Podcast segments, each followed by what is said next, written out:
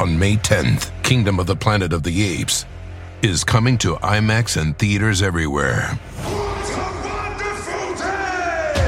This summer, one movie event will reign. It is our time. They stole my village.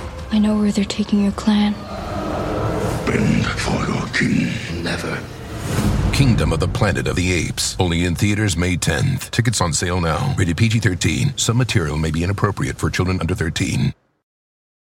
Whether you're a morning person or a bedtime procrastinator, everyone deserves a mattress that works for their style. And you'll find the best mattress for you at Ashley. The new Tempur-Adapt collection at Ashley brings you one of a kind body conforming technology, making every sleep tailored to be your best. The collection also features cool to the touch covers and motion absorption to help minimize sleep disruptions from partners, pets, or kids. Shop the all new Tempur-Adapt collection at Ashley in store or online at ashley.com. Ashley, for the love of home.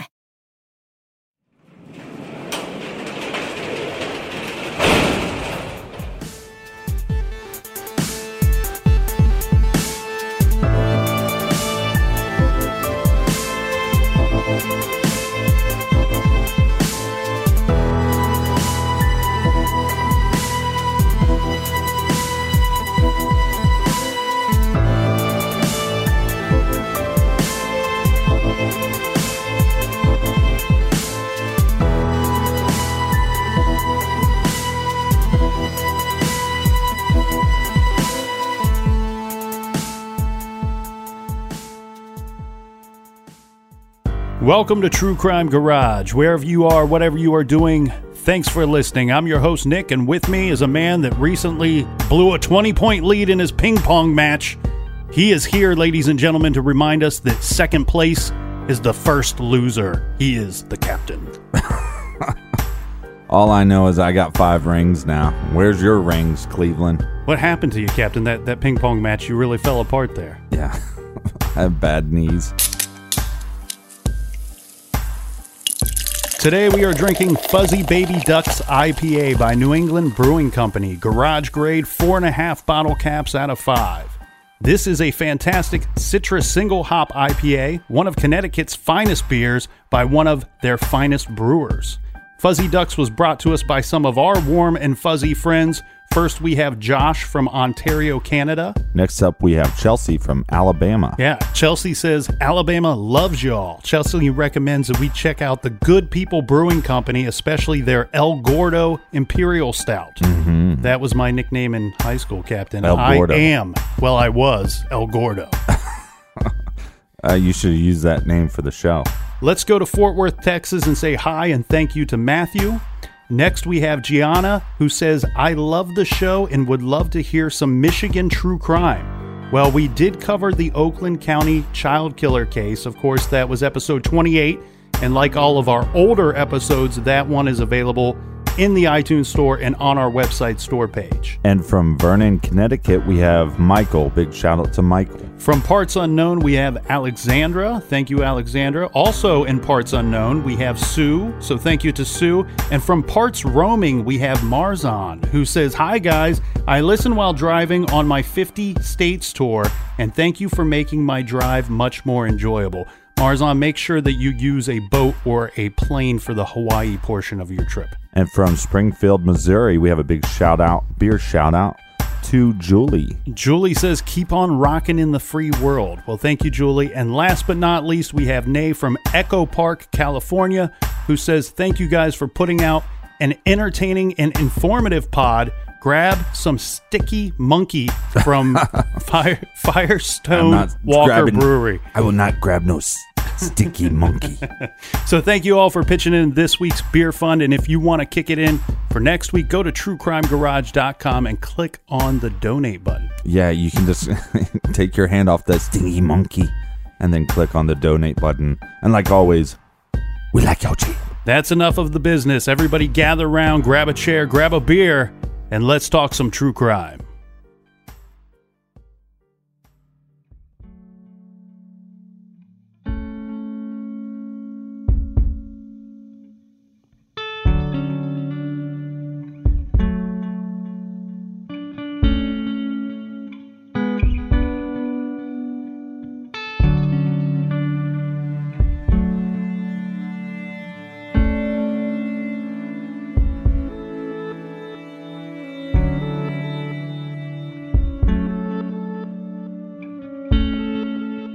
Worst grade school shooting in U.S. history. At least 27 dead, 20 children, seven adults, including the principal.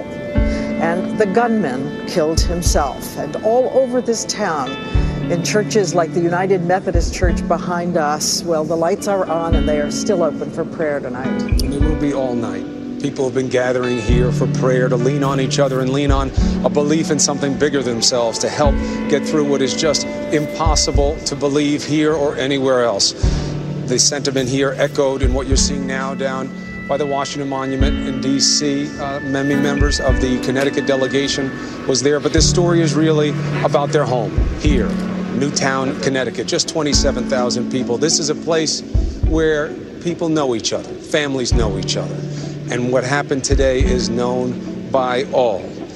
And it's not just about how many were lost, it's about the age. What is hitting everyone so hard is the reality of these being children that were targeted by a madman. We now know his name. We know he's 20 years old, Adam Lanza. We know that before he came to this school, he shot his own mother, Nancy, in the face, killing her at her home. The looming question is why this man then decided to come to this school.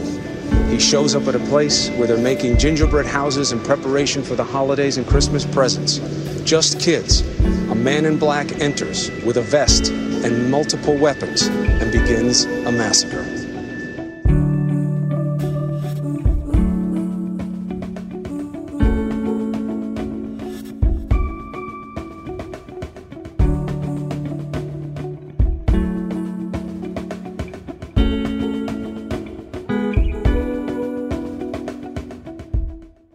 Columbine was not the first school shooting in history, but if you ask people my age, that's the first school massacre that we remember.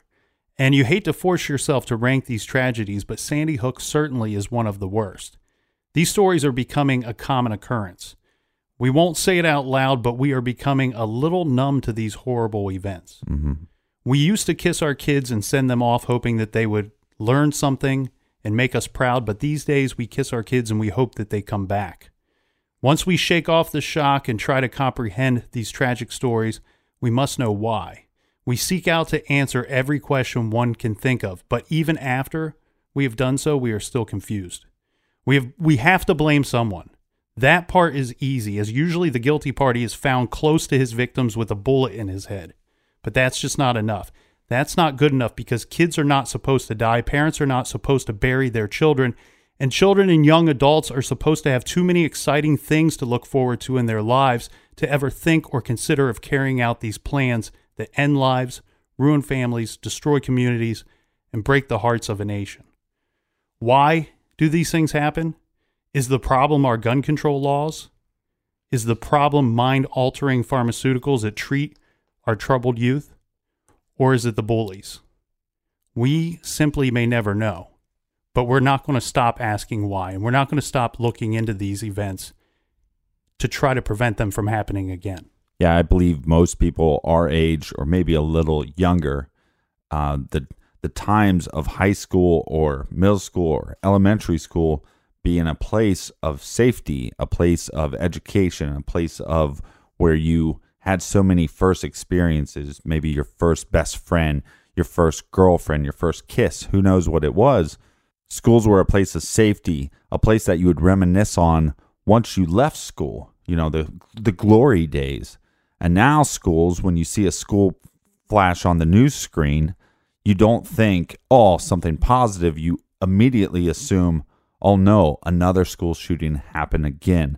And with Sandy Hook, it's more heinous because the victims were of age six and seven. Yeah, and the the hard thing here, Captain, was you know when we met in the garage last week and we left saying, okay, next week is Sandy Hook. We're very quickly thrown into the mix when we dive into these cases, and this one especially, where where we're you know it's so difficult to to research because of the tragic events. It's so difficult to report on this because it's such it's such a horrible crime that happened. The key thing here, though, is that at the end of the day, this story is about not about the monster that carried out this crime, but about the this story is about the school of Sandy Hook and its wonderful teachers and students. By examining a case like this, we might be able to see what some of the causes were, and that might be able to put us on higher alert so we could prevent a tragedy like this happening again in another school in your town. But it also is a reminder that life is short and life is precious, and while we're here on earth, that maybe we should have more respect for each other and more love for each other. Sandy Hook Elementary School is in the town of Newtown, Connecticut. Newtown is part of the Danbury metropolitan area and the New York metropolitan area. One person that everyone probably knows is Caitlyn Jenner, who, of course, back then would have gone by the name of Bruce, attending Newtown High School. The population of Newtown is about 27, 28,000 people. So this is not a big town. This is more of what I would call a sleepy town. This is an extremely safe community, very, very low crime rate. It's like a modern Mayberry. Two of the residents in this community in 2012 are Adam Lanza and his mother, Nancy. Now let's go back here a little bit. We have Adam Lanza was the second of two children of Peter and Nancy Lanza. Mm-hmm. Their first son is Ryan Lanza, who is four years older than Adam. The Lanza family moved to Newtown when Adam was only six years old back in 1992. This is when Peter became the VP of Finance for General Electric, which is one of the more prestigious companies in the Newtown area. Peter is described as a workaholic, often getting into work very early in the day and then staying until 10 p.m. or even later. Nancy took care of the kids. Nancy grew up on a farm in New Hampshire, and from a young age, hunting was a hobby of hers. She would often go hunting with her older brothers. Uh, she did work for John Hancock before she decided to stay home with her two boys. If you watch the documentary Newtown, you'll notice that these are larger size houses, normally like two to four car garages, and their lots are bigger. So the average lot, I would say, and I'm not, I don't know the whole area, but I'd say there's a lot of lots in this area that they're small communities, but they have about two acres per lot. Yeah, quite a bit of space between the homes there. Um, at a very young age, Adam seems different. Um, and this is noticeable by his parents and his loved ones.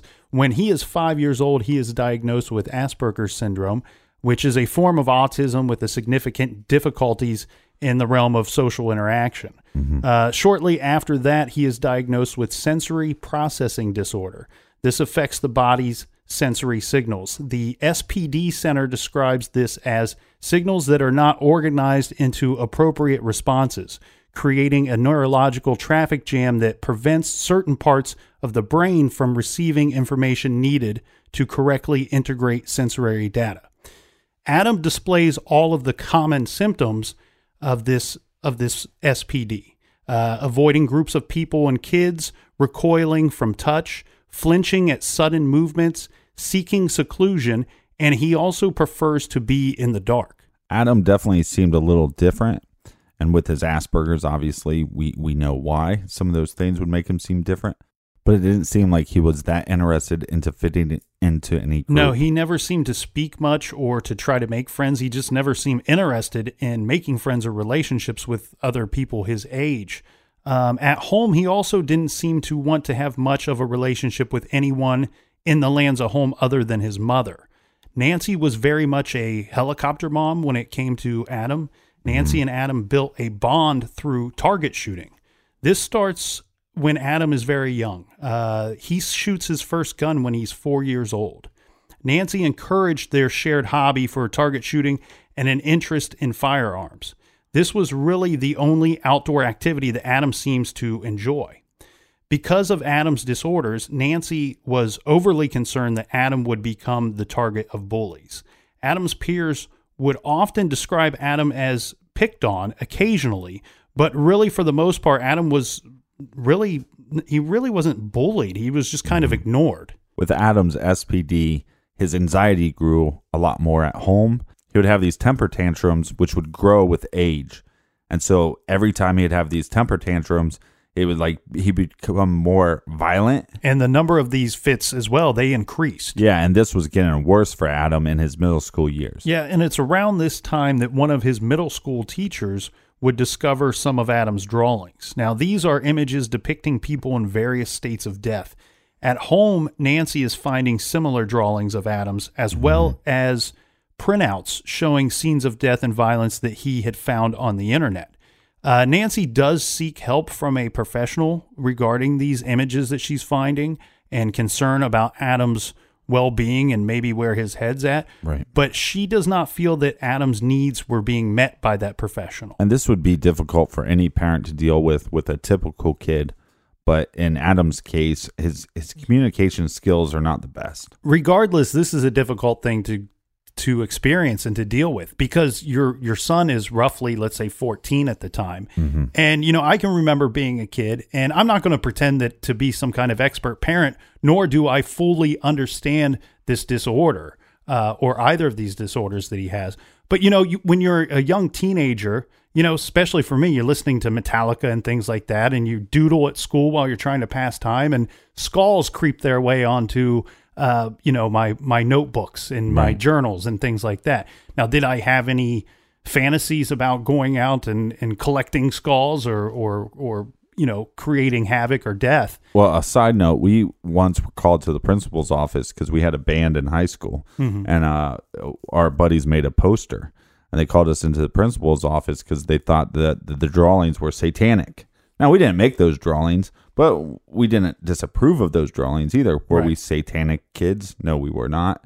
We just happened to be in a band, and we just, you know, whatever. We thought it was creative. Well, and of course, it raised a red flag for the the principal or vice principal or whoever called us down there, and then then they notify parents, and then parents have to to be concerned because here's the issue too, you know, and I understand Adam, you know, they found these drawings at school as well as at home, mm-hmm. Uh, which makes it you know that more troubling. But in our situation, it was, I think my parents kind of reacted like, well, maybe I should treat this like it's some kind of big deal because the school thought it was a big deal. Right, they didn't they they saw it and really didn't didn't really didn't get it either. Yeah, I don't think my father ever got why I was in a band. Now, in Adam's situation, it's different. It causes more of a red flag, if you will, because he has lack of social skills and lack of social life. And he just doesn't even talk to anybody. I mean, he doesn't talk to his family, he doesn't talk to his classmates. He just doesn't talk period. But to her benefit, she seeks professional help for Adam. Yes, she does. And she ultimately ends up removing him from that situation. Mm-hmm. It's reported by her friends that her complaint was she was so sick of hearing people tell her that Adam's just going to grow out of this situation. But but again here, that's where I kind of take a bit of problem with the situation because it, yeah, all these maybe the teachers and the school counselors and this professional that you've sought out are telling you he will probably grow out of this. If you're feeling that his needs are not being met, maybe stick with it a little bit longer. But what a scary situation to be in as a parent. And maybe she had this gut intuition that maybe there was something a little more sinister going on with her child. around this same time, Adam's parents, well, their marriage starts having problems. And Peter and Nancy, they would separate a couple of times before Nancy would file for divorce in 2008.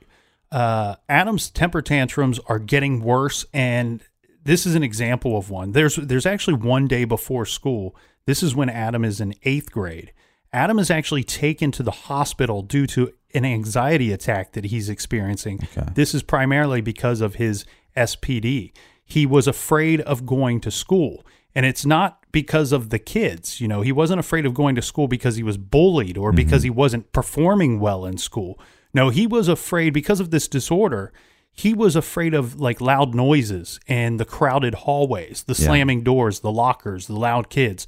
All of this was making it much harder for him to go to school or to navigate through the hallways and the classrooms. Yeah, and I have a longtime friend that is an educator, and his specialty is autistic kids or kids with Asperger's. And this is a common um, symptom is that they really are disturbed uh, by loud noises and by a lot of commotion. Well, on this one situation where he's taken to the hospital, Nancy talks to the doctor and she wants to try to get a note from the doctor stating that Adam should be homeschooled. She Okay. wants to keep him home for the remainder of his eighth grade year so that he can kind of settle in, he can he can focus on schoolwork and not have to go to this place that's causing him this massive anxiety and a bit of trauma, so to speak.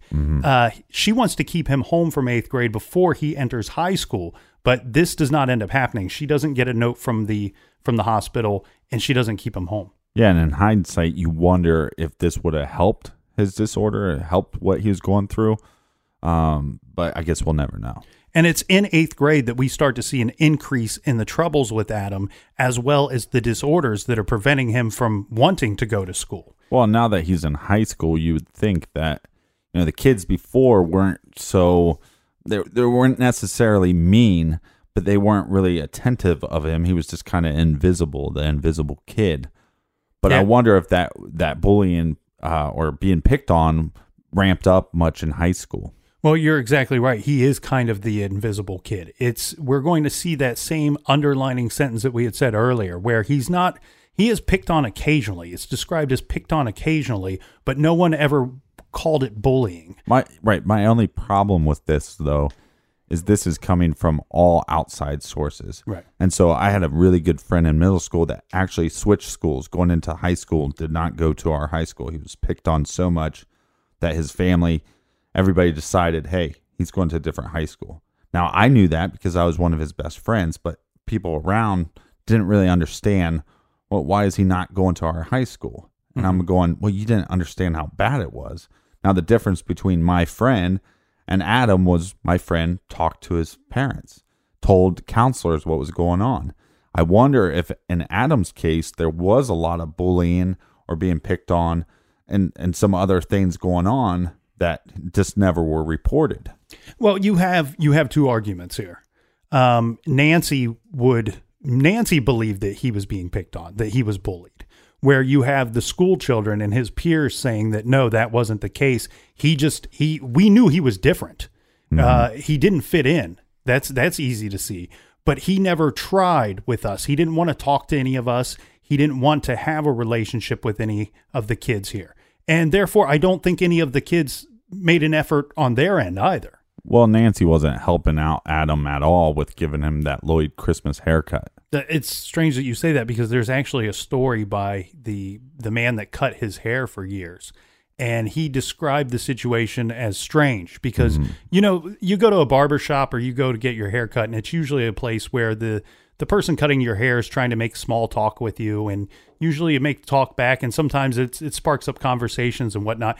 This was not the situation for Adam or for Nancy. And I and I bring Nancy's name into this because the man specifically says that on every time that Adam went to get his hair cut, he was he was with his mother. His mother would come in and basically tell Adam where to go to sit down. Uh, Adam would go to the the barber chair and rather than you know the barber says I constantly try to to make jokes or to talk about things that were going on to spark up conversation with the boy. Yeah, try to ease his mind when you put that metal bowl on his head to give him the haircut. And and I think a lot of that too is that you know these barbers usually are are are people people people Mhm, and people he- persons, Yeah, yeah. and he probably saw that this, there was some anxiety with this young man, and he was trying to make ease the ease the trip for him. But he said that Adam would just stare at the tiled floor. And it was it was strange that the boy never really interacted with anybody at the shop there. It was all of his mom kind of telling him where to go. Okay, Adam, we're done now. Let's leave. Um, you know, li- like I said, a bit of that helicopter mom. Again, I think the whole uh, hindrance, you know, hindsight of the whole thing is maybe she was enabling him too much and holding his hand too much and not not enabling him to grow. hmm And you worry that that might have been the situation had she been successful taking him out of eighth grade. Maybe sometimes, sometimes these fears we have to face them to to overcome them. Um, once Adam starts high school, uh, they started off by they put together a plan to kind of ease him into the school. Uh, this plan was devised by Nancy working with the school and the school's officials. He started off the year in a private setting. And once he got used to the new school, to the high school, he was slowly introduced into the traditional classes with other kids. And he was taking a lot of honors classes. Again, even though he had these disorders, he was not he was not a dumb kid. Right. You know, he Very was bright. He was bright and he he excelled at academics. And oddly enough, um, Adam seems like a little bit of a cartoon character. Yeah, his peers and the school officials would later recall that Adam wore the same outfit to school every day. He wore baggy khaki pants and the same blue polo shirt, and he carried a briefcase. Uh, and I wonder if it's not the actual same polo or if it was just like we have multiple of the same outfit, but maybe Adam didn't really give a shit. So then his parents were like, you know what? We'll just you kind of give him a uniform. Yeah, I don't think that, you know, he, he's not communicating well with anybody. I don't know that he's able to communicate or d- desires to communicate to his parents what he wants to wear to school. So maybe they just buy some things that he seems comfortable with. But yeah, he could have created his own uniform wearing that same blue polo shirt and khaki pants. The weird thing about the briefcase, first of all, that's a strange thing to carry in high school. Uh, but the thing about this too is a lot of people, when they saw the briefcase opened, they said it was practically empty. So it seemed even more strange that he would carry this briefcase. It sounds to me there's a lot of accounts that when he was trying to navigate through those hallways, that he was using the briefcase as kind of a buffer between mm-hmm. him and the other kids, that he would typically walk right on the edge of the hallway, right up against the wall, and keep that briefcase either right out in front of him or to the side of him that would kind of block him from the other children. Yeah, well, with the Asperger's, it would, you know, that makes a lot of sense because he does not want to be touched. Most uh, people with Asperger's have a real issue with personal space. And it was not uncommon for Adam to require an escort to help him navigate through the hallways of the high school. And we'll get right back to the case after this quick beer break. The evidence keeps pouring in. At this point, the facts are undeniable. It's an open and shut case. Monopoly Go is the most fun you can have in a mobile game. Everyone is still talking about Monopoly Go for a good reason. It is an absolute hit. Millions of people pass Go every day because this game is always bringing something new to the table. Like countless crazy tournaments you can join with your friends as partners or teams or timed events offering bonuses like massive multipliers or rent frenzies to help you get huge rewards. And there's so many rewards to discover. Rare stickers you can trade with friends to complete albums, delightful emojis to taunt people with when you raid their riches, unique playing pieces, and so much more. The verdict is in. With Monopoly Go, there's something new to discover every time you play. So don't miss out. Go download it now free on the App Store and Google Play. This show is sponsored by BetterHelp. We all carry around different stressors, big and small. When we keep them bottled up, it can start to affect us negatively. Therapy is a safe space to get things off your chest and to figure out how to work through whatever's weighing you down. If you're thinking of starting therapy, I highly recommend that you give BetterHelp a try. It's entirely online, designed to be convenient, flexible, and suited to your schedule. Just fill out a brief questionnaire to get matched with a licensed therapist and switch therapists anytime for no additional charge.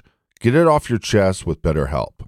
Visit betterhelp.com slash garage today to get 10% off your first month. That's betterhelp, H-E-L-P dot com slash garage. This show is proudly sponsored by BetterHelp. Check out betterhelp.com slash garage today. Do you want to set your child up for success? Of course you do. That's why you need to check out IXL Learning today. IXL Learning is an online learning program for kids covering math, language arts, science, and social studies. IXL is designed to help them really understand and master topics in a fun way. It's powered by advanced algorithms. IXL gives the right help to each kid no matter the age or personality. There's one site for all kids in your home pre K to 12th grade. Kids could use it at home on their computer or on an app on your phone or a tablet. No more grading those worksheets. IXL grades everything for you. One in four students in the U.S. are learning with IXL. IXL is used in 95 of the top 100 school districts in the U.S. I love recommending IXL learning. Kids can learn at home or on the go. And all my friends and family that are using it absolutely love it because it's so easy to set up and so easy to use. And even the kids that I've recommended it to their parents have told me, hey, Captain, thank you. I was having problems in math and my parents couldn't help me, but IXL could.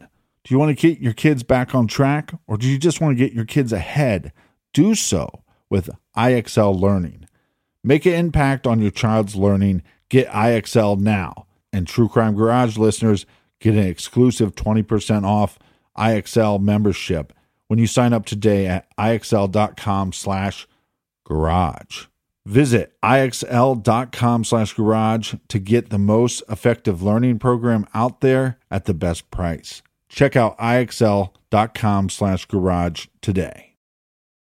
Warmer, sunnier days are calling. Fuel up for them with Factor's no prep, no mess meals. Meet your wellness goals in time for summer thanks to the menu of chef crafted meals with options like Calorie Smart, Protein Plus, and Keto. Factor's fresh, never frozen meals are dietitian approved and ready to eat in just two minutes. So no matter how busy you are, you'll always have time to enjoy nutritious, great tasting meals. With 35 different meals and more than 60 add ons to choose from every week, you'll always have new flavors to explore.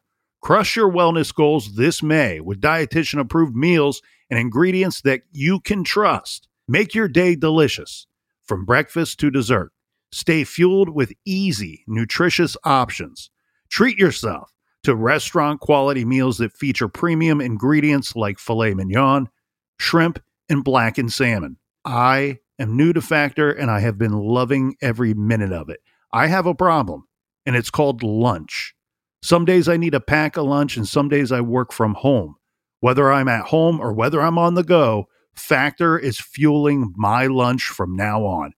Head to factormeals.com slash truecrimegarage50 and use code truecrimegarage50 to get 50% off your first box, plus 20% off your next month.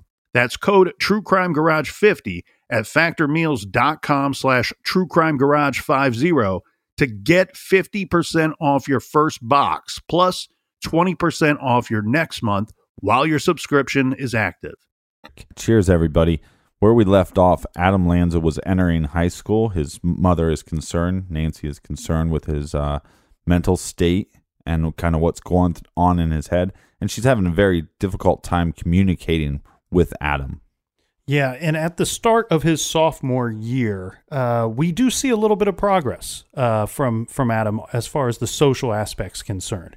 Uh, he surprises everybody, and he signs up for an after school program. Mm. this is one of those AV tech clubs uh, where he is the he's video recording the school's fo- basketball games. Um, so what we're seeing here, Captain, I believe, is that we have this young troubled man right? This this boy who has trouble fitting in and he doesn't want to be at school because of his anxieties and his disorders. Mm-hmm. However, he's very smart and I think that when he's starting to see classes that challenge him a little more, that he's able to dive into that and this might pique his interest and he's coming out of his shell a bit here. Uh, he's he's in a way opening up. And like we said, a lot of his classes at this point are honor classes. Yeah, and he's taking things that seem a little, little more fun to him, like shop class, and then he's involved in this AV Tech Club. Um, he does trade in the blue polo shirt uh, for a green one, and he will wear that shirt for the remainder of his sophomore year. Uh, he does lose the briefcase, and he he gets a, a more traditional bag mm-hmm. uh, that you would be used to seeing. Um, yeah, I always rock the two straps. It's around this time that Nancy starts adding to her collection. She's purchasing more guns, more firearms. Again, she is encouraging her son's hobby of target shooting because other than this AV Tech Club, he Adam still doesn't have any hobbies other right. than video games and target shooting. Uh, it is believed that she kept some of the guns for herself, but that she also gave some of the guns to Adam. Now, this has been a topic of of discussion quite a bit. Yeah. That that were the guns, you know, the guns were obviously hers, and maybe she should have kept them locked up better. But there's plenty of evidence here that we will see going forward that these guns were purchased for Adam. Mm-hmm. Now, re- remember, we have this divorce that the parents and the family have just gone through recently. And it's Adam's classmates that say that Adam was greatly affected by his parents' divorce, and that while he did not talk to most of the other kids, he did seem to write about the separation often. Mm-hmm. In September of 2009, Adam starts playing and becomes obsessed with a video game called Combat Arms. This is a multiplayer game. It's a modern style first person shooter game. The player is in control of a gun, and the object of this game is to kill the most enemy players. In this game, there is a form of gameplay where whomever kills the most players in the shortest amount of time is the winner. And you can also increase your kill number by killing yourself. This situation is quite different from real life, obviously. In the game world, he would fit in. He would fit in, you know, they would have these forums and these groups that you could talk to. He was accepted into these groups where he would discuss game strategies and occasionally joke around. Uh, Adam creates an online and gaming persona in which he calls himself Kaynbred. This becomes a positive social experience for Adam. Yeah, for I think a lot of parents, you might go, well, this is a little odd. But the fact, I mean, the fact that he is talking to anybody or he's excited about anything that he is social with, uh, that's a positive step in the right direction. And it's probably because of these games that he's playing, but he's also having an increasing military obsession and fascination. Adam also becomes involved in an online community for gun enthusiasts. Uh, he knows his stuff too. From from his interactions on this forum, again, he fits in very well, and he's knowledgeable about firearms. Yeah, and what we're also seeing with Adam is that he's not very good with social situations. But it seems like when he's behind a computer screen or a TV screen when he's playing these games, that he's kind of excelling mm-hmm. more so than he ever has as far as the social communication. Uh, and it seems like he's definitely willing to. Yeah, he's fitting in and he's reaching out to other people and communicating with them. I do want to point out that this, you know, I mentioned the game Combat Arms, that this is only one of many games that Adam was playing. Uh, most of these games were very violent games. Yeah, I've, I've never actually heard of that game before. Yeah, I had not either. So I and I don't know where to like rank these games as far as violence go. It sounds to me like all of them were pretty violent. One of the games that he was playing is a situation where the shooter was even killing women and children in the game. Yeah, which is awful. But in this case, in this conversation, if you will, the, the big conversation always is with these violent g- games are kids more likely to commit violent acts? I don't personally have an answer or a stance on that. I don't have an answer either, and I don't want anybody saying, "Well, Nick's saying take away the violent video games," because I think there there is a place for them. Uh, but one thing that we see time and time again in these situations where you have a mass shooter, especially one that's a younger person, that we are seeing a common it's a common occurrence that these guys are playing violent video games. And I say guys because almost all of these crimes are committed by young males. Right, but then the question becomes did the violent game, you know, and you know, did the violent game cause the person to become more violent or was this person already a sociopath or a psychopath and they were drawn to the violent games? I think each situation is probably different. Um, I don't think that we can say that it's the violent video games 100%. I do think that what it does do, though, is that it desensitizes them. You know, mm-hmm. when you're logging 500 hours, you know, there there was one of these games. I'm, I'm not sure if it was the Combat Arms game or not, but we talked about how violent that game is. But there was one of these violent games that Adam had logged over over 500 uh, times that he had played the game. Yeah, which, and, I, and I think in defense of his mother on this, I mean, Adam is in honor, you know, in honor programs, and he's doing well in school academically not socially, and his only social avenue are these games. So maybe she thought this was, you know, this would help his uh, social skills outside, you know, in the real world and not just the virtual world. Well, is it kind of an easy way of being a parent that when you have a son that likes to lock himself in the basement and he's taped off all of the windows so that he remember he likes to be in the dark, he prefers to be in the dark is it an easy way to be a parent when when your your troubled son just goes off into the basement for hours upon hours and you don't have to deal with him. You don't have to put up with the temper tantrums right. because he's happy, he's entertaining himself and you're not really fully aware nor seem to care what he does in that room because you know he's safe and you know that he's he's entertained and he's not disturbing you. Well, in in Nancy's defense, I mean, you have a child that has a lot more challenges, faces probably more challenges than the typical kid. Um, but we see this time and time again with just typical kids. you know the parents just go, oh well, you're on a phone or you're on an iPad or whatever. Do you know? Who cares if it's healthy for you? Uh, I just don't have to deal with you right now. I do think though that it again it desensitizes these kids to that certain level of violence, even though it's just on-screen violence. Uh, but again, if he's if he's logging over 500 games on this one particular game, that's thousands upon thousands of hours spending watching those violent images over and over again. And we do know from studies that if if a kid is young enough that they almost cannot separate the the the reality, you know, real life reality from what they're seeing on the screen. And I eh, right, and I don't know much. Uh, I don't know a lot about Asperger's, but I've also heard that you know they can get hyper focused on something, and so do you really want your kid that can get super hyper focused on something to be hyper focused on killing people, or you know what I mean, hmm. or or violence in general? Well, it's around this same time that, that Adam would start to spend countless hours studying mass killers online. He spent about seven months or so just collecting information on these killers to the point where he was an expert on mass murderers, mm-hmm. to the point where he was going on to Wikipedia and he was correcting entries. You know, if people had put wrong dates on there, he would go in and correct them. If somebody had put you know, names of locations were wrong. But most of the time, he was correcting the weapons that were used or descriptions of those weapons that were used in those attacks. Yeah, and at this point, Lloyd Christmas is getting pretty creepy, right? And I think at, at this point, I can put point a finger at Nancy on the idea of if your kid that is hyper focused on mass murders and going on Wikipedia and changing dates and stuff, this is something you should be aware of. You're right.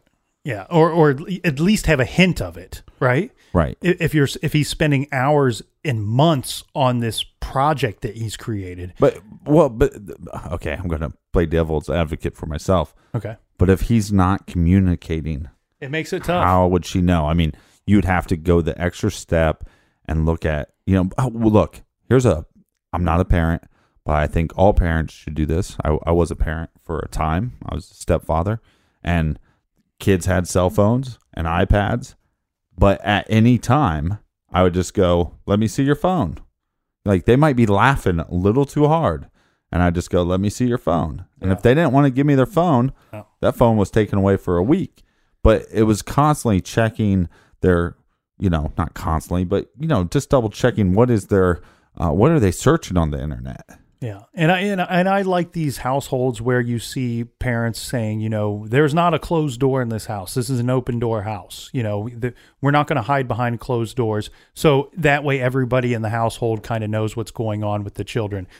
I, I do understand the older that these kids get, that gets a little tougher. They do deserve some privacy. Well, and it's harder in this community as well because these houses were larger.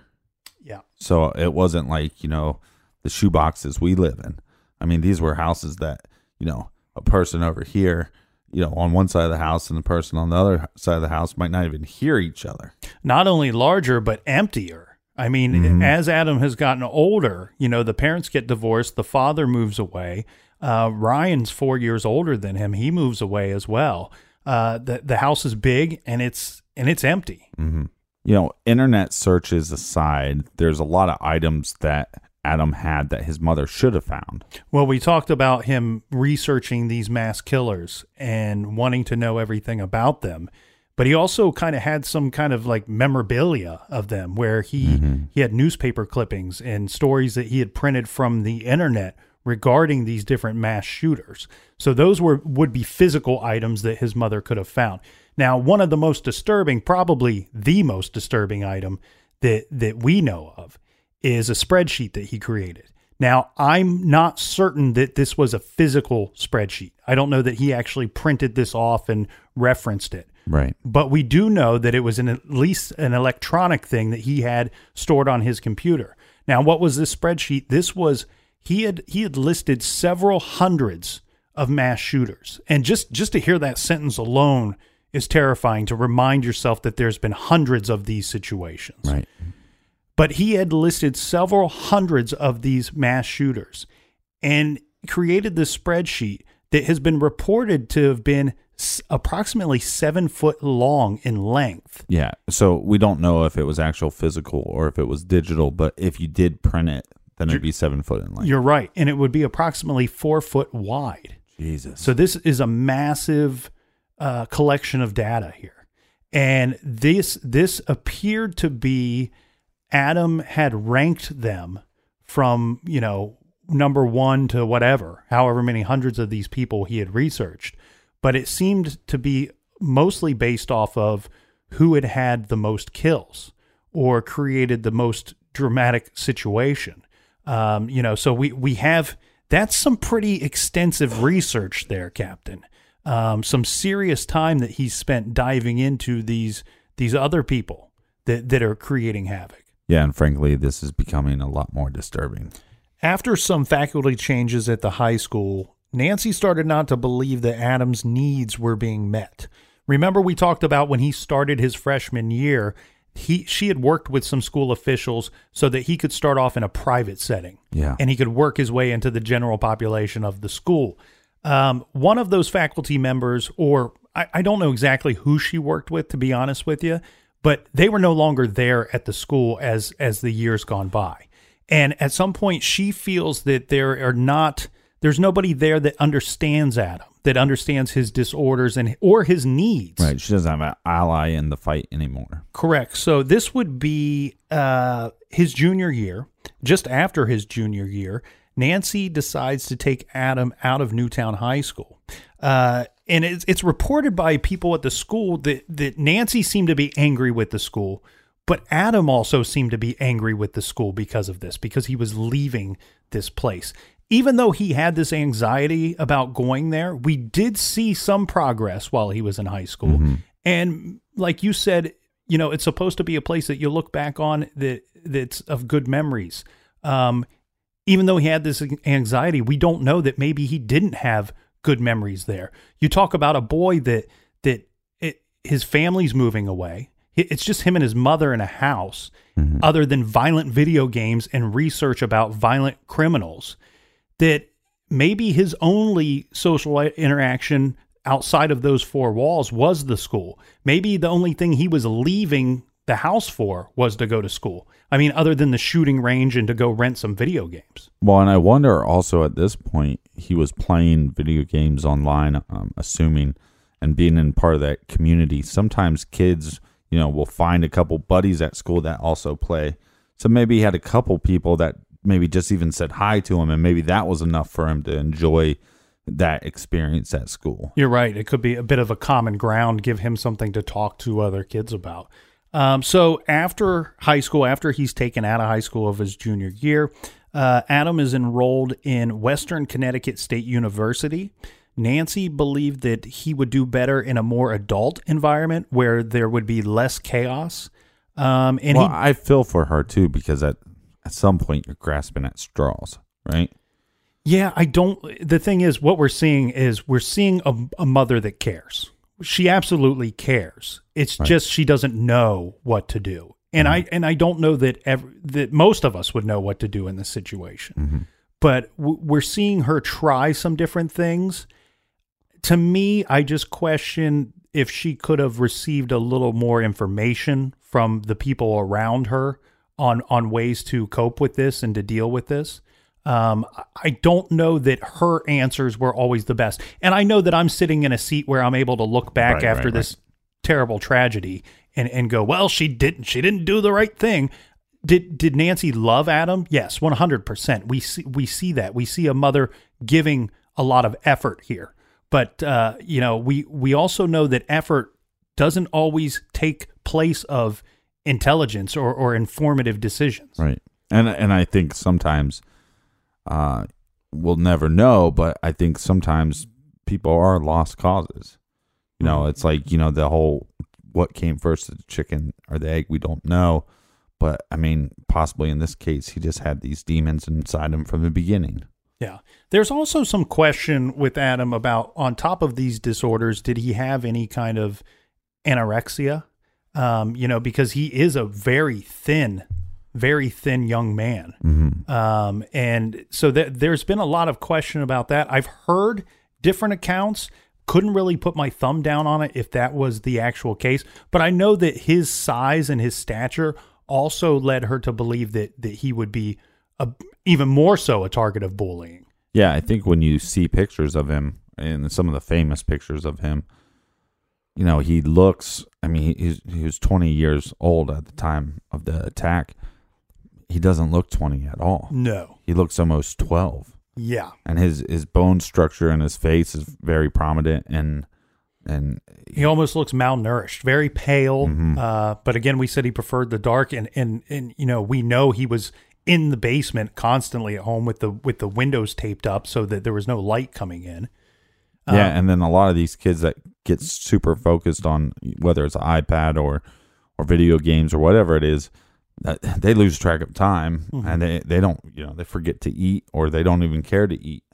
academically he had no problem with high school um, and intelligence wise he had no problem with handling the classes or, or the the school um, it, it's just i just really wonder here if that's the right thing to do to remove a kid from high school and then place them in an adult setting in an adult environment such as a, as a community college Yeah, in all fairness, though, I mean, you know, high school is not a huge step up. You know, uh, going from high school to college is not a huge step up. So it's not like, you know, he would have been a senior the following year. So Mhm. he, he only stepped up one year in advance.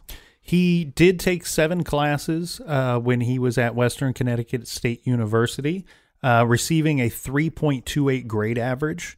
Um, so, again, academics is not a problem for this young man. Um, in 2010, Adam's father, Peter. Now, let's talk about their divorce for a little bit, okay? Peter, we had said, was very successful. Worked for General Electric. Uh, was a vice president. He he made approximately like half a million dollars. a Oh, good for him. Well, in the divorce, uh, How did you say that? Divorce. yeah, Nancy received a lot of alimony or a lot of child support. Right, right. Um, but it was also agreed upon the two that they both understood that Adam had plenty of issues. with Right, and his- he had with his- needs as well, yeah. And Peter understood that Adam needed to be cared for practically 24 7, Mm-hmm. even, even as a young man, and probably as an adult as well. And so he understood that his son, that nobody could go off and work a full time job and care for him at the same time. So I don't think that Peter fought any of anything that was decided in the divorce. He it was agreed upon that he he gave almost half of his salary to Nancy so that Right, Nancy could stay home, provide for Adam, and take care of him. Yeah, and that's good on Peter, right? And and again, this was not only for the time that Adam was a child, but as an adult as well. Nancy would receive this amount of money for the rest of her life with steady increases annually as well. Um, so money is not the problem. Money is definitely not the problem. But what is also decided is that Nancy would have primary c- custody of the kids. hmm And but Peter's going to spend regular time with the children as far as visits go. You know you, how these things work. You take them on the weekends or for holidays. Uh, try to take the kids places. So he's spending an ample amount of time with both of his sons. Uh, it's in 2010 that Adam's father Peter begins dating again, or at least to the point that it's serious enough for Adam to recognize this. And at this time, Adam decides to stop seeing and communicating with his father. At the same time, he also decides to do the same with his brother, as well as an uncle that he was close to growing up. Also in 2010, Adam receives his driver's license. Uh, but again, the only places he's really interested in going to would be the shooting range and the video game store. Uh, he also drops out of school at this time. He stops going to college. So 2010, there's a there's a lot of things happening here, right? Uh, we we see we see a, a boy that's taken out of high school. He goes into the college situation for one year, and then he shortly after that he's dropped communication with his father, his brother, his uncle, collects his driver's license, practically just staying at home. Might as well not have a license at all. With the exception, though, it should be noted though he was going to the shooting range on occasions by himself at this point once he had the driver's license, um, but then dropping out of college ultimately. One could assume that he's going to the driving range with his own guns as well. But right, of course, you mean the shooting range. He's not going to the driving range and scaring the hell out of the golfers with his own guns. Let's fast forward in time just a little bit to 2012. Yeah, Nancy Lanza starts getting out of the house more. We have to think about this situation here. We have a we have this troubled child, and it's probably caused her obviously a lot of stress uh, on her life and her situation. And in 2012, she she develops some more friendships with some of the locals. She starts going to a local pizza place for a beer or two during happy hour a few times a week. Um, some of the information that we would later find out about the relationship between Nancy and Adam would be from some of these friends that she created at at this happy hour. Yeah, everybody needs somebody to vent to, and what better, but what better way to vent than with some pizza and beer? Well, she also starts going on overnight trips with friends from time to time as well. You know, it, Adam is very much an adult, and even though he doesn't have any hobbies or anything other than locking himself in the basement and playing vi- violent video games, he's fine with inside of those four walls. He's able to care for himself. And she goes on these overnight trips. I believe she went on a dozen or so in uh, the year of 2012. Um, remember, we talked about Adam having this growing obsession with the military? Well, he had he wanted to become a Marine. And this was something that he was only really being vocal about with his mother. And he had posters all over the walls in the basement of different combat situations, you know, things like tanks and aircraft carriers and things that you would heavy machinery that you would see in the armed forces. Um, at some point, Nancy has to have a long talk with Adam and explain to him that he's never going to be a Marine. Um, this obviously because of his disorders, he could never be a Marine. He, I mean, you're talking about a kid that had trouble leaving the home, a person that had trouble going to school. Which I have some uh, trouble with because I think on some level she could say, well, look, you know, we get you into some counseling and there are certain things that may, you know, maybe set it as a goal. Maybe he won't reach that goal, but it gives him something to kind of get out of bed, get out of the basement, try to do something productive with his life. She would also tell friends that she's hanging out with that Adam's time in front of the computer screen or in front of a video game screen seems to be increasing now that he has less responsibilities or obligations. And he also seems to be turning away from her as well. Uh, maybe this is just him getting older, or maybe this does have to do with his time spent with these video games. Yeah, or maybe, like I said, I, I, I believe on some level she has this mother's intuition and maybe that she knows that there's something more sinister going on here.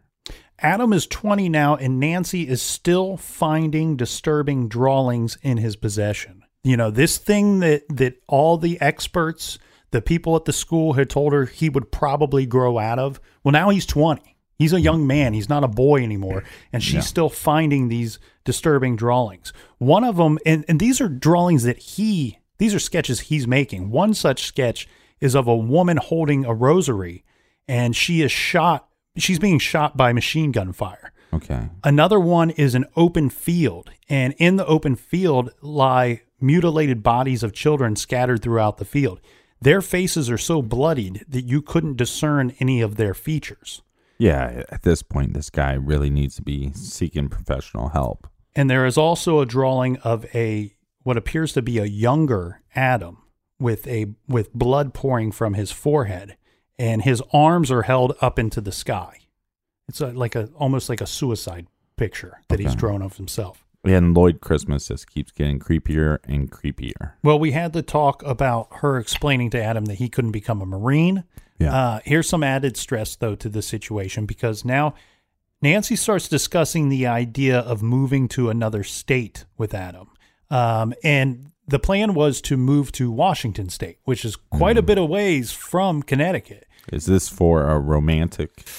No, I, I don't know the reasons for the moving, but it doesn't sound like she had developed any type of relationship that would have taken her there. Um, but but Adam was to go with her, um, Right. so so that family portion would not be disrupted. It would just be transplanted.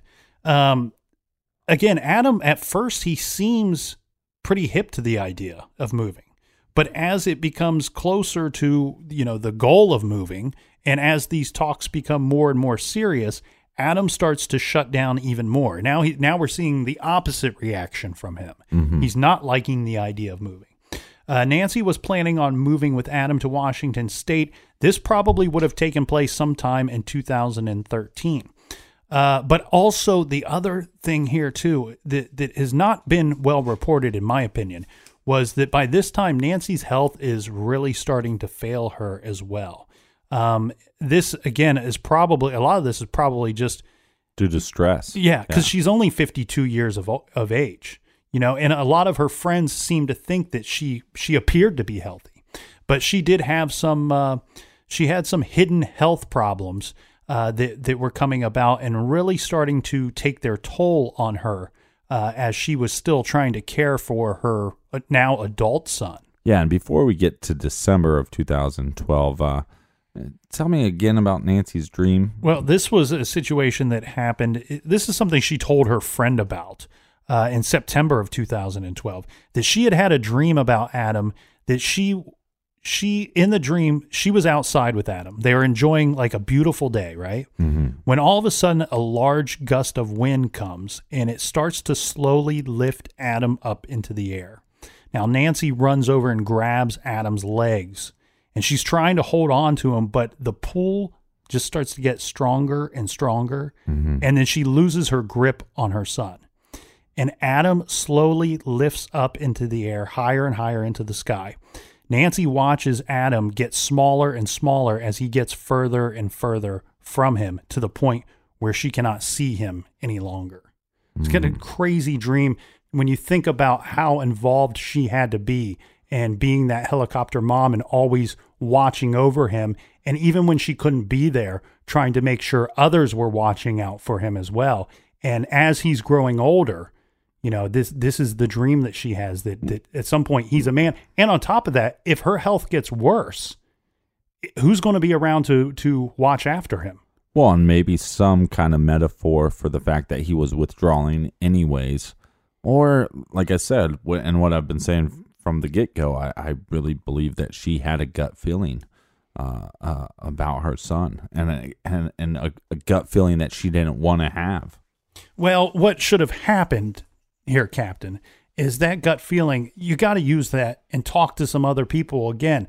I my complaint here is not that Nancy didn't care for Adam. I think she cared for him an unbelievable amount. Mm-hmm. Um, I just don't think that she, even though she thought she did, I don't think she knew what was best for him. Well, thank you, Captain Obvious. I also want to talk about a few other things that were taking place leading up to December 2012. Mhm. So, Nancy, these are all things that Nancy had told friends of hers.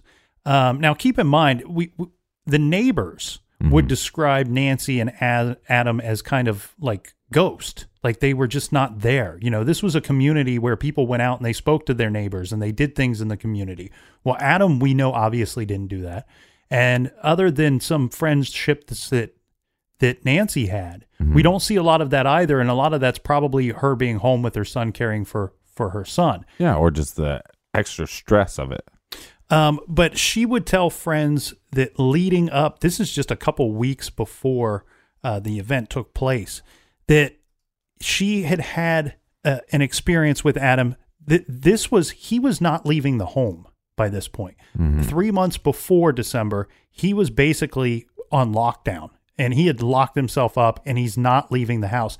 Self lockdown. Right. Yeah. He he's not going to the video game store. He's not going to the shooting range anymore. He's not going to the driving range either. Yeah, he's not doing anything with this driver's license. Mhm. And it- things got so strange that he at some point started only communicating with his mother through email.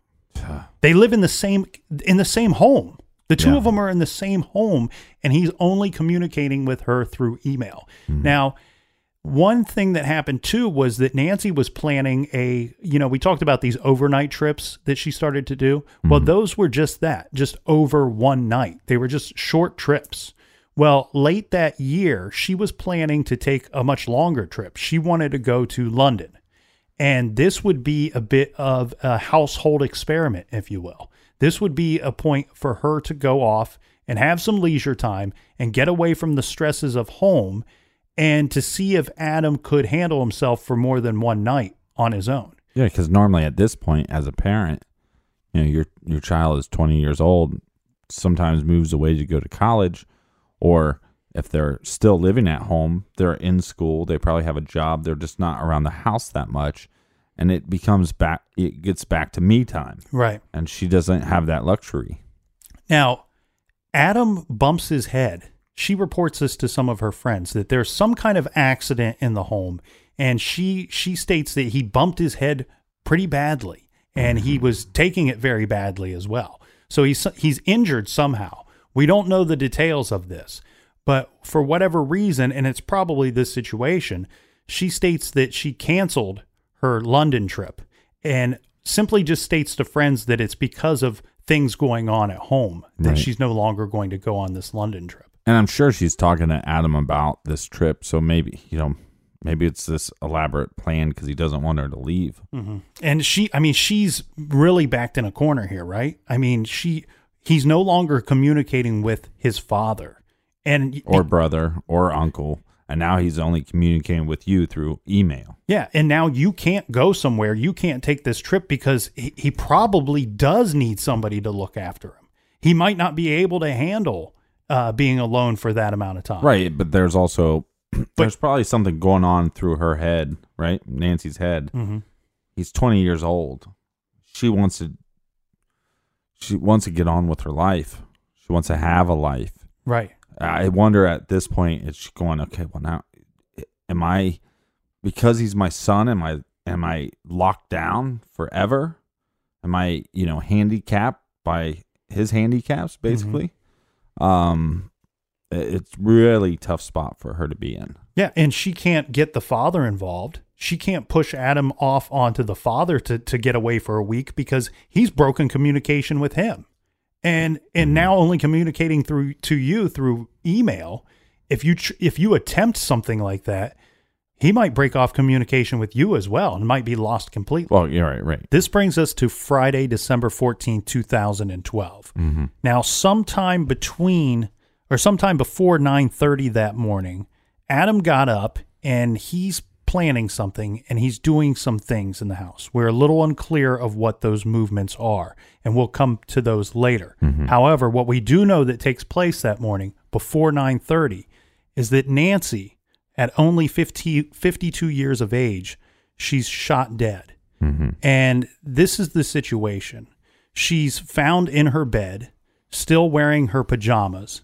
She's lying on her back, and she's shot four times in the head with a 22 caliber Savage MK2F bolt action rifle. Mm-hmm. Now, she's shot at such a close distance that they are almost certain that the barrel of the gun would have been touching her head, meaning that even if she was still asleep when this took place, she probably there was probably enough time that from the time that it was pointed to her head that she may have opened her eyes just in time to see her son shooting her. right Um, the hopefully not she was shot so badly and at such a close range four times that it almost took off her head. Uh, to to to put it, you know, bluntly yeah obviously we don't we don't fully know if he took her hostage for any length of time or if she was aware of what was going on. All we can go off of is the evidence that we see afterwards and that of her being in her bed, still in her pajamas. So it is assumed that she was probably attacked in her sleep that morning. This all took place uh, just before 9:30 and right afterwards uh, if if he killed her at 9:30 then immediately afterwards he got into her car and he drove away. And the problem with covering these shows or these cases is we all know what is next. And that's what we're going to dive into tomorrow because I, I, I just can't do. Yeah, I think it's been I- enough for one day. Well, it's been enough for the whole week. You know, I, uh, you know, I can't iterate as we we put cases on there, then you dive in, and it physically affects you. And it's and and this one uh, more so than anything. Watching the documentary uh, Newtown, which you know at the end of it has it has no informational value really Mhm. other than the pain and the suffering that these families go through and but we you know we sign up to do a show every week on true crime and we it was too almost too late to back out Yeah. um but uh, just for anybody that's concerned about listening tomorrow we will be um as respectful as we can and and very aware of you know we don't want to cause anybody emotional uh, trauma from listening to the show by any means. If it's something that you don't think you can handle by all means don't listen to that show.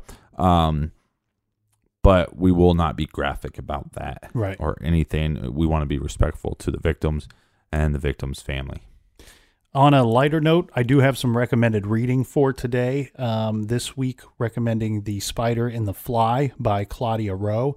Uh, in this superb work of literature, True Crime, a, uh spellbinding combination of a memoir and a psychological suspense, we have a situation where we have a female journalist who chronicles her unusual connection with a convic- convicted serial killer and her search to understand the darkness inside of him and what might lie inside of all of us. Now, I'm recommending this one not only because it's a fantastic book, but because last week I misspoke when we were talking about the National Forest serial killer. oh you or me misspeak? Can you ima- never happens. Well, I last week I was t- referring to a uh, another serial killer, Uh-huh. and I call I said Joseph Francois, and his actual name is Kendall Francois, and I was actually just going off of off of my poor memory there. But uh, this book is about uh, the journalist having a relationship with Kendall Francois, that serial killer that I talked about briefly in our last episode. Mm-hmm. was it just a friendship or was it sexual No, no, no. She she was a journalist and she was uh, reporting on his story once he was already in prison. Oh, okay. So she went to meet with him on multiple occasions. Now she's a young, attractive journalist, Mm-hmm. so this is very kind of Silence of the Lambs ish. You know, where Oh. you have the young woman meeting with the the the psychopath. Clarice. Yeah, Mhm. and there, I want to read a little quick caption from the book to you. Uh, it goes like this: Well, well, Claudia, can I call you Claudia? I have to give it to you. When confronted, at least you're honest, as honest as any reporter. You want to go into the depths of my mind and into my past. I want to peek into yours. It's only fair, isn't it? And that was by the serial killer Kendall Francois. Wow, that and that really comes off as that Silence of the Lambs type feel. Yeah, so check out The Spider and the Fly by Claudia Rowe, and you can do that by going to our website. We have our recommended page. You're going to see lots of books to choose from, even a couple of movies on there as well. And again, a special thanks to everybody that shares on social media. It's it's been awesome. Uh, check out some of our new stuff on YouTube. Uh, make sure you tell a friend. Uh, we appreciate it, and it, it's the reason why we're able to give. Uh, we've been trying to do uh, two parters almost every week now. Mhm. And we will see you again here in the garage tomorrow. And until then, be good, be kind, and don't litter.